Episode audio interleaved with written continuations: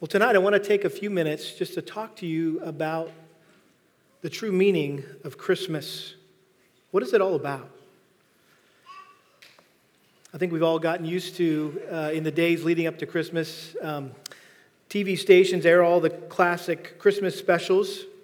And uh, though we've lost count of how many times we've watched uh, certain uh, shows that uh, we've loved over the years. Every year we're captured by their spell and we find ourselves watching them yet again.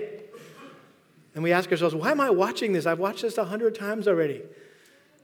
But we enjoyed every time. I've have a lot of fond memories as a kid watching shows like Rudolph, the Red-Nosed Reindeer, and Frosty the Snowman, and the Grinch. Um, Santa Claus is coming to town, the little drummer boy, and the year without a Santa Claus. What a depressing little show that was with the heat miser. Remember that one? Anyway, one of the f- most famous animated Christmas specials of all, of course, is A Charlie Brown Christmas, right? Who doesn't love that? And uh, if you remember, if you've watched it, you, you'll remember that at the beginning of the show, Charlie Brown is depressed, which isn't much news for Charlie Brown. He was pretty much depressed most of the time. But this was unique in that it was the onset of the joyful holiday season. But he was depressed because it seemed to him that everyone misunderstood the true meaning of Christmas.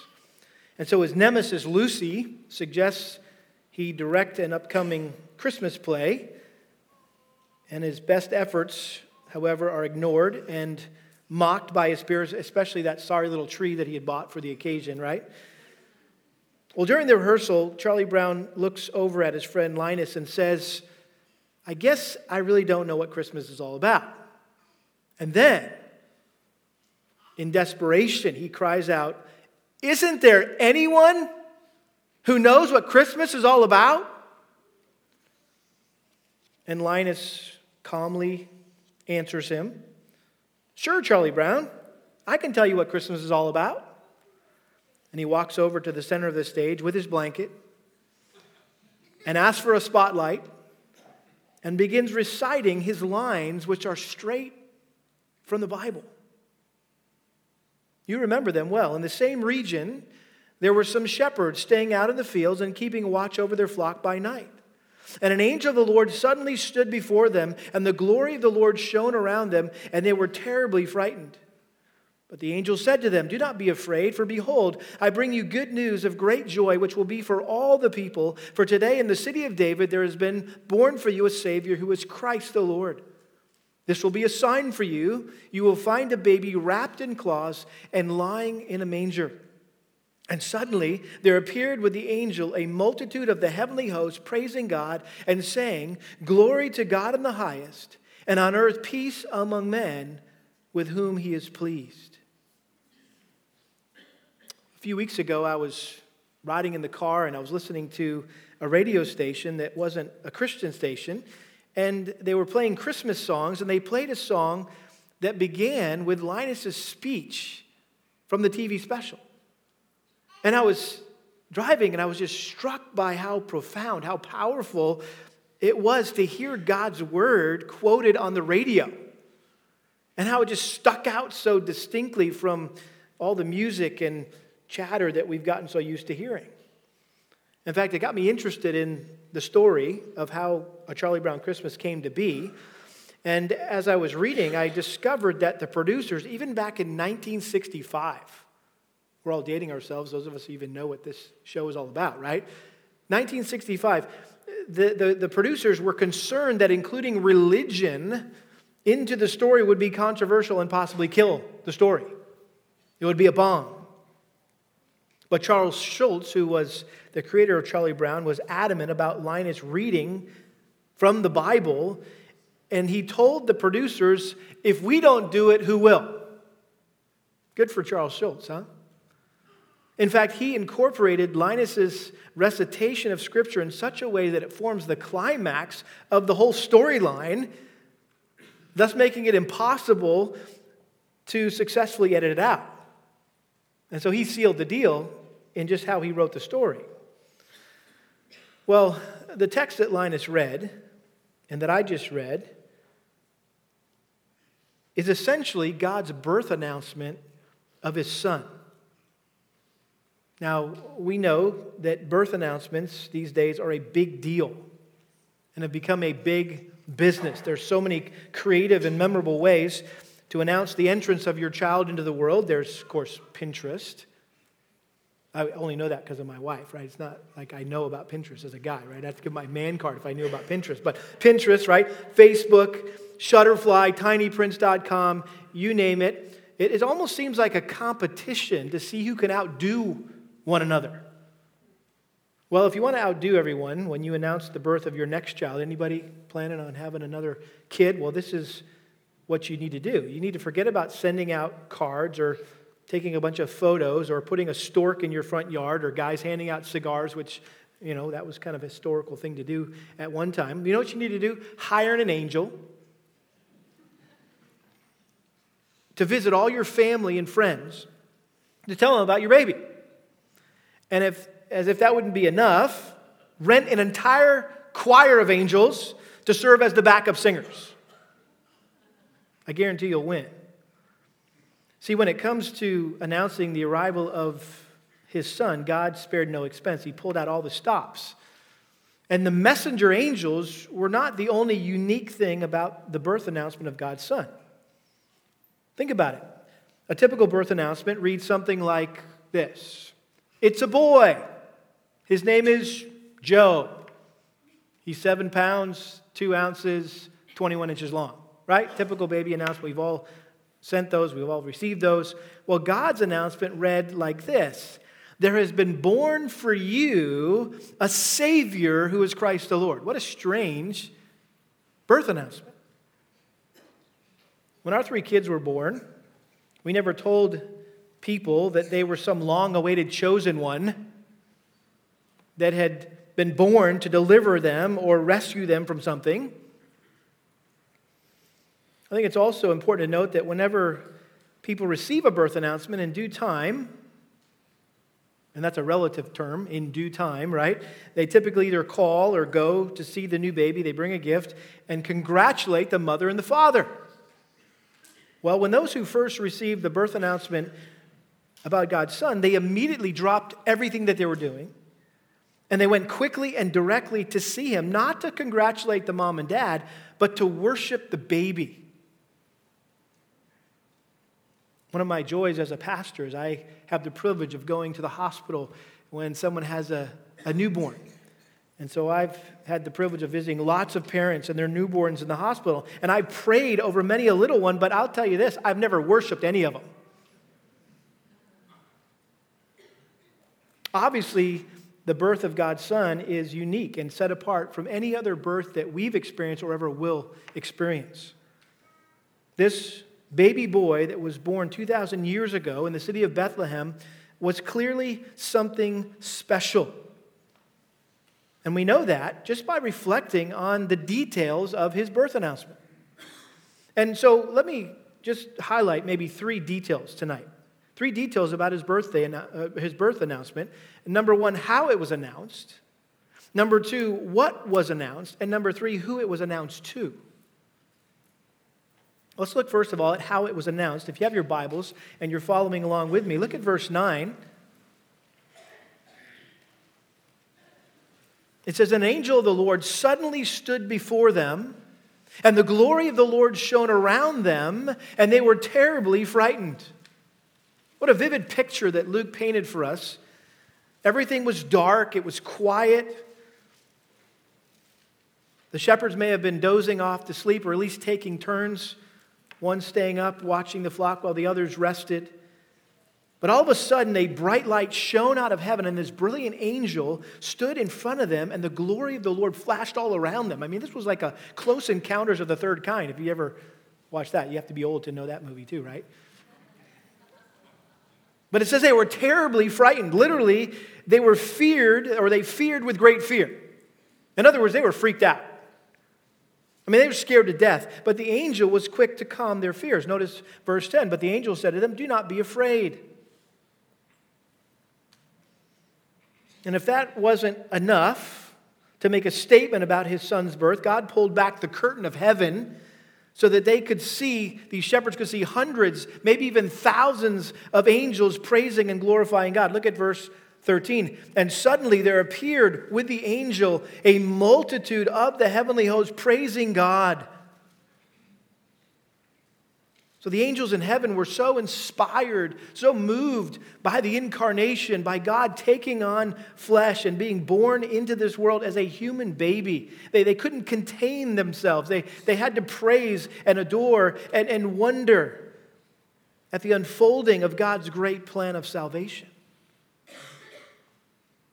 One of the most interesting verses, I think, in the entire Bible is 1 Peter 1:12, where Peter says this about angels.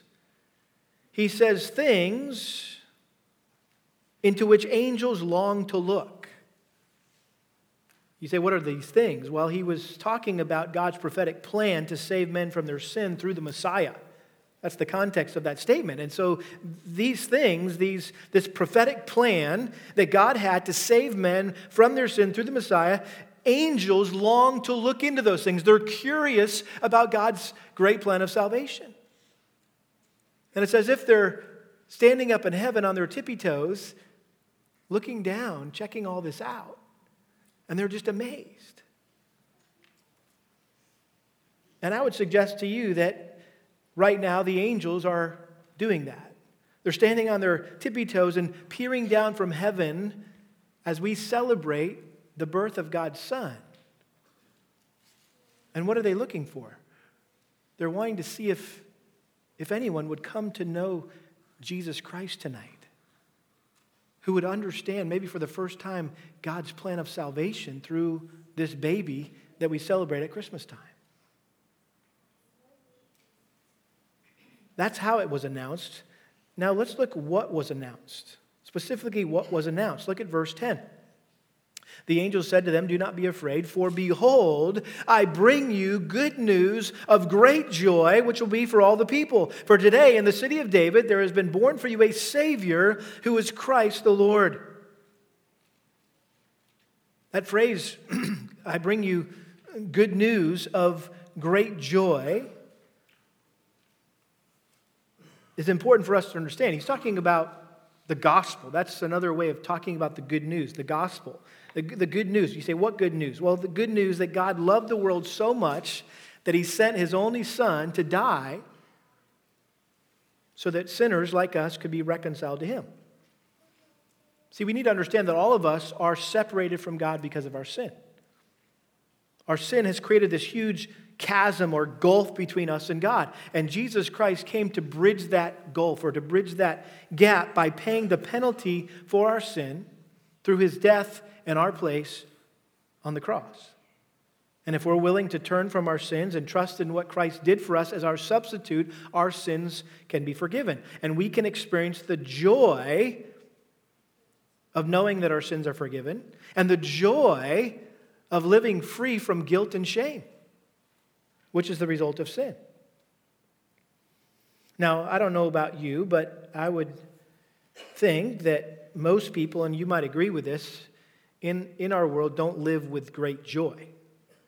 In fact, they're generally depressed, a lot like Charlie Brown.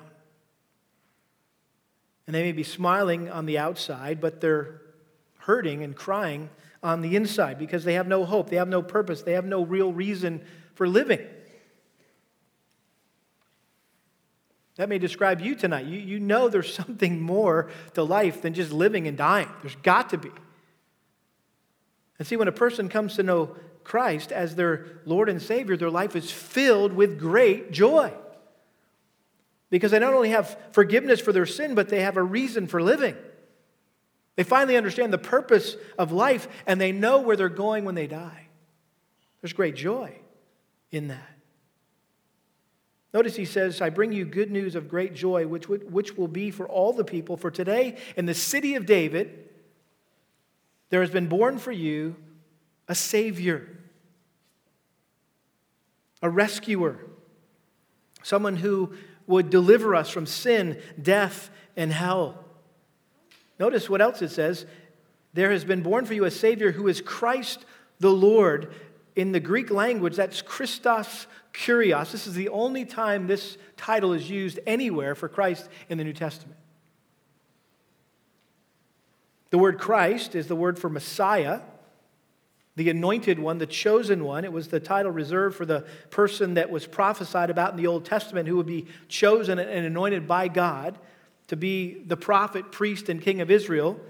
And the nation of Israel had been waiting for this moment for centuries. Every time a baby boy was born in Israel, there was always this hope that this might be the one. He might be the promised Messiah. Notice what else was said in this announcement down in verse 14. When the heavens were opened, and this host of angels praising God said this Glory to God in the highest, and on earth peace among men with whom he is pleased. In other words, God is worthy to be honored. God is worthy to be glorified. God is worthy to be worshiped for this. What? Well, he's to be glorified for bringing peace among men on earth. Now, this phrase is often used to describe how Jesus came to provide world peace. This is not talking about peace between men, but peace between God and men. This is reconciliation. This is, this is enemies. We who were enemies, the Bible calls us enemies of God because of our sinful rebellion. We're made friends. In other words, the, the war with God, the war between God and man is over. God is to be worshiped, He's to be glorified. Well, why is this war over? Well, notice it says, among men with whom He is pleased. Literally, men of His good pleasure. See, there's some people that view God as this angry deity up there who's just mad at everybody. He's upset with everybody. But according to this announcement, mankind is the object of God's goodness, the object of his pleasure. Not that we're pleasing to God, but despite our sin, it pleased him to be merciful and gracious to us by sending his only son to remove that which separates us from him. That's our sin. And so, needless to say, the angel's announcement here was astounding. It was unbelievable. And the shepherds were probably thinking to themselves, could this really be? The long awaited Messiah? How can we know for sure? Well, that brings us to the third detail of the announcement who it was announced to. Notice verse 8. In the same region, there were some shepherds staying out in the fields and keeping watch over their flock by night. In that same region was in the region of Bethlehem. If you go back uh, and look at verses 1 through 7, it simply describes how uh, Joseph and Mary had come from Nazareth to, um, uh, to be numbered in the census and so they returned. Joseph went from Galilee, from the city of Nazareth to Judea to the city of David, which was called Bethlehem because he was of the town, or excuse me, of the house and family of David, in order to register along with Mary, who was engaged to him, he was with who was with child. While they were there, the days were completed for her to give birth, and she gave birth to her firstborn son, and she wrapped him in cloths and laid him in a manger because there was no room for them in the inn. And then Luke says in the same region there were some shepherds staying out in the fields. So these hills, just outside the city limits of Bethlehem, um, it may have been as close as just a few hundred yards. Anybody been to Israel and uh, been to Bethlehem? And you know there's a place called the Shepherd's Field, which is right by the Church of the Nativity, just, just kind of down the slope there. And, and this is where they believe that this occurred. And so he says, in the same region, there were some shepherds staying out in the fields, keeping watch over their flock by night. Here was a group of men whose job was tending sheep. Now, it's important for us to understand something about these shepherds. Shepherds, in those days, were the outcasts of Jewish society. They were considered unclean. You can imagine why, right? They're out there most of their day working and getting dirty, but it was difficult for them to observe all the ceremonial laws of cleansing. So they were considered, considered not just dirty guys, but ceremonially unclean. They were considered suspect.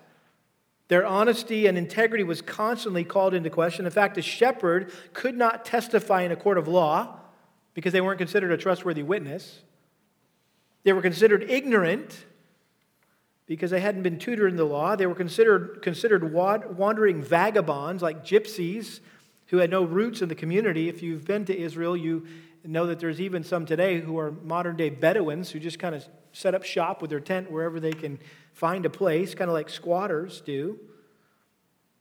These were the shepherds. And the only people who were lower on the social scale than shepherds were lepers. And yet, God chose to send the announcement of the birth of his son to this despised class of men with a bad reputation. And even though the rest of the world shunned them, God favored them by giving them the privilege of being the first ones to receive the good news of Christ's birth. The question is why? Why shepherds? Why these shepherds? Well, let me suggest a possible reason. According to Jewish tradition, there's, these were no ordinary everyday shepherds. They were considered Levitical shepherds who had the important task of watching over a very special flock of sheep. And because of its proximity to Jerusalem, it was in this region where the sheep were raised to sacrifice in the temple just a few miles away. And so it's likely that these shepherds were tending lambs that would one day be slaughtered on the altar during Passover to atone for the sins of the Jewish people. And as you probably know, the one requirement a lamb had to meet in order to serve as a substitutionary sacrifice is it had to be without what? Without blemish.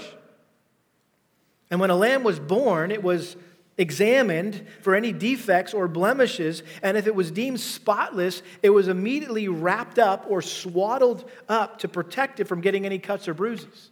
And it was kind of set aside. There's an interesting YouTube video that you could watch if you're interested, and it was made by a messianic rabbi. Now, that sounds like an oxymoron, a messianic rabbi. What does that mean? Well, it means a a Jewish rabbi who believes that Jesus Christ was the Messiah. And so, this messianic rabbi, this born again Jew, his name is Jason Sobel, he offers us a fascinating take on the significance of Jesus being wrapped up in swaddling, swaddling cloths after his birth. Now, I think it's possible that Mary simply wrapped up Jesus just like any mother would swaddle her newborn. I remember when our kids were born, um, the nurses would come in and they would wrap those little dudes, right? And, and, and wrap them up really tight in this little blanket. It looked like a little burrito, right? Really cute. And that was what? To help them, you know, stay warm and, and, and, and kind of make them feel like they're still in the womb and they could sleep really well and they keep them from scratching their eyeballs out and other things like that, right? I mean, just kind of swaddle them up and wrap them up really tight. So this could have just been you know, a mother doing her job as a mother. Some Bible scholars suggest that the swaddling cloths were prophetic of the cloths that Jesus was going to be wrapped in when he was placed in the tomb after his death. And so these were foreshadowing his death and burial and resurrection. What Jason Sobel suggests is the fact that the angel told the shepherds that the way they would recognize the Christ child is that he would be lying in a feeding trough wrapped up in cloths. That's what he said in verse 12. Notice, this will be a sign for you. You will find a baby wrapped in cloths and lying in a manger. In other words, the shepherds would immediately make the connection. These shepherds would, anyway. That here was a baby born in the same place that Passover lambs were born, who was swaddled just like an unblemished lamb was swaddled, swaddled, indicating that he was the spotless Lamb of God who would one day die as a sacrifice to pay for the sins of the world. That's what that song wrap this one up was all about. That's what Christmas is all about. I mentioned this earlier, but Christmas is not just about some stray straw in a, in a, in a manger, it's about three nails and a cross. And if Sobel is right, how appropriate it is then that the first ones to hear the news and to spread the news about the birth of the ultimate Lamb of God were these shepherds. Now, if you notice, the angel never told them to go see Jesus. But the natural response of these guys was to immediately just to verify that what the angel told them was true. And so they left their sheep in the fields and they set out to find this special swaddled up boy. Notice verse 15. When the angels had gone from them into heaven, the shepherds began saying to one another, Let us go straight to Bethlehem then and see this thing that has happened, which the Lord has made known to us. So they came in a hurry and found their way to Mary and Joseph and the baby as he lay in the manger. And then look at verse 17. When they had seen this, they made known the statement which had been told them about this child. They just repeated what the angel said in verse 11. I bring you good news of great joy, which will be for all the people. For today in the city of David there has been born for you a Savior who is Christ the Lord. Again, how fitting it was for these dirty, smelly shepherds to walk into a dirty, smelly stable and to announce that this baby in a dirty, smelly feeding trough was the Messiah, the Savior who is Christ the Lord. How ironic. Notice the different responses to the shepherds' message. Verse 18, and all who heard it wondered at the things which were told them by the shepherds. Uh, apparently, a crowd was gathering by now, and, and, and they were filled with wonder and awe at what the shepherds announced. And then, of course, Mary's response. We know this well, but Mary, verse 19, treasured all these things, pondering them in her heart. Literally, Mary treasured these things in her heart. She was it was like she was gathering and guarding like valuable treasure all the things that had already been said about her little boy and what would be said in the future about him. And as Mary cradled Jesus in her arms, her mind was probably racing with thoughts of Gabriel's visit and Elizabeth's prayer and the birth of John the Baptist and now the shepherd's report. And as she gazed into the face of God, can you imagine, moms? Staring into the face of God. She pondered all these amazing, unbelievable things in her heart. And then the story ends again, focused on the shepherds. Verse 20 the shepherds went back glorifying and praising God for all that they had heard and seen, just as had been told them. The shepherds returned to their day job, I guess it was a night job, right? Praising and glorifying God. In other words, they worship God that Jesus had been born to save them from their sin. The angel was talking to them. There has been born for you and you and you a Savior who is Christ the Lord. They took it personally. And I think the shepherd's response that night to the announcement of, of the birth of Christ stands for all time as the model of how every one of us should respond to Jesus Christ. What is your response to the birth of Jesus? As we've walked through this passage tonight, each of us has received a personal announcement about the birth of Jesus Christ. It's, if, it's as if it were handed to you personally by a proud, loving father, God Himself, giving you this announcement tonight from His Word. And it reads simply My son was born to be your Savior and Lord. That's the announcement tonight. The question is, how will you respond? You could be like, okay, great. Who cares? and you just throw the announcement in a pile with the rest of the Christmas cards that you've gotten that you've just kind of quickly scanned and kind of put on a in a pile on a counter. So you could say, who cares? Or maybe a little bit better, but not much better. Oh, how sweet. How, how, oh, how sweet. What a sweet story. And you just kind of put it in the category in your mind of one of the many quaint traditions that we celebrate at Christmas time. And, you know, there's Santa Claus and there's Rudolph and then there's Jesus. Listen, God didn't send his son so that we could be sentimental. God sent his son so we would be saved from our sin.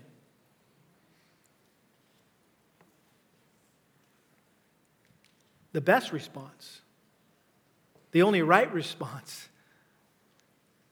to the birth of Christ is what must I do to be saved?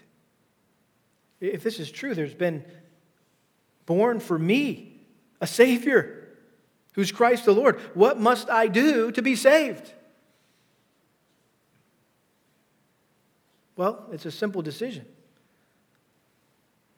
You can either hold, you can either hold on to your sin and refuse Christ's rule over your life, or you can give up your sin and submit to Christ's rule over your life.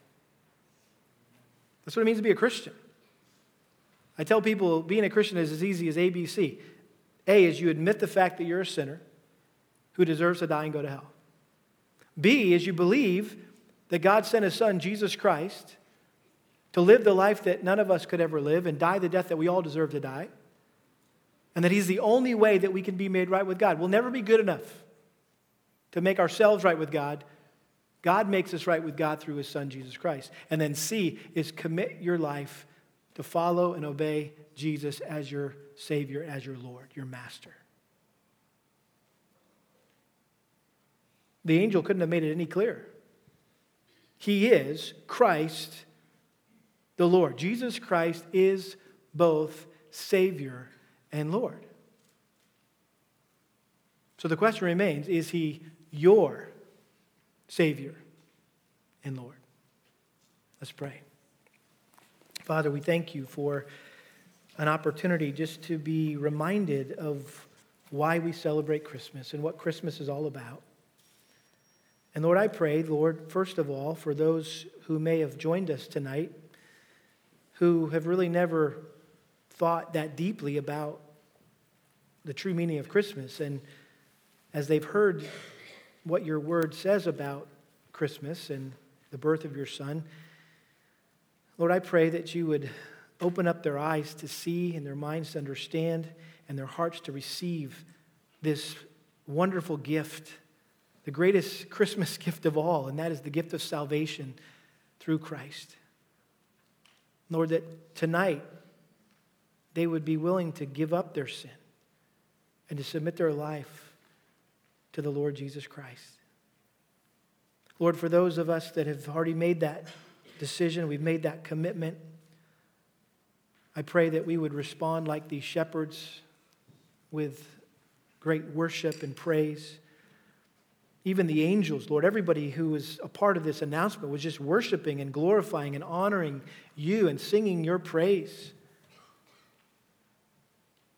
So, Lord, I pray that tonight and even tomorrow, as we spend time together with our families, eating together and opening up presents together and just playing games together, Lord, that we would keep our focus fixed on Christ, the true meaning of Christmas. We pray this in His name. Amen.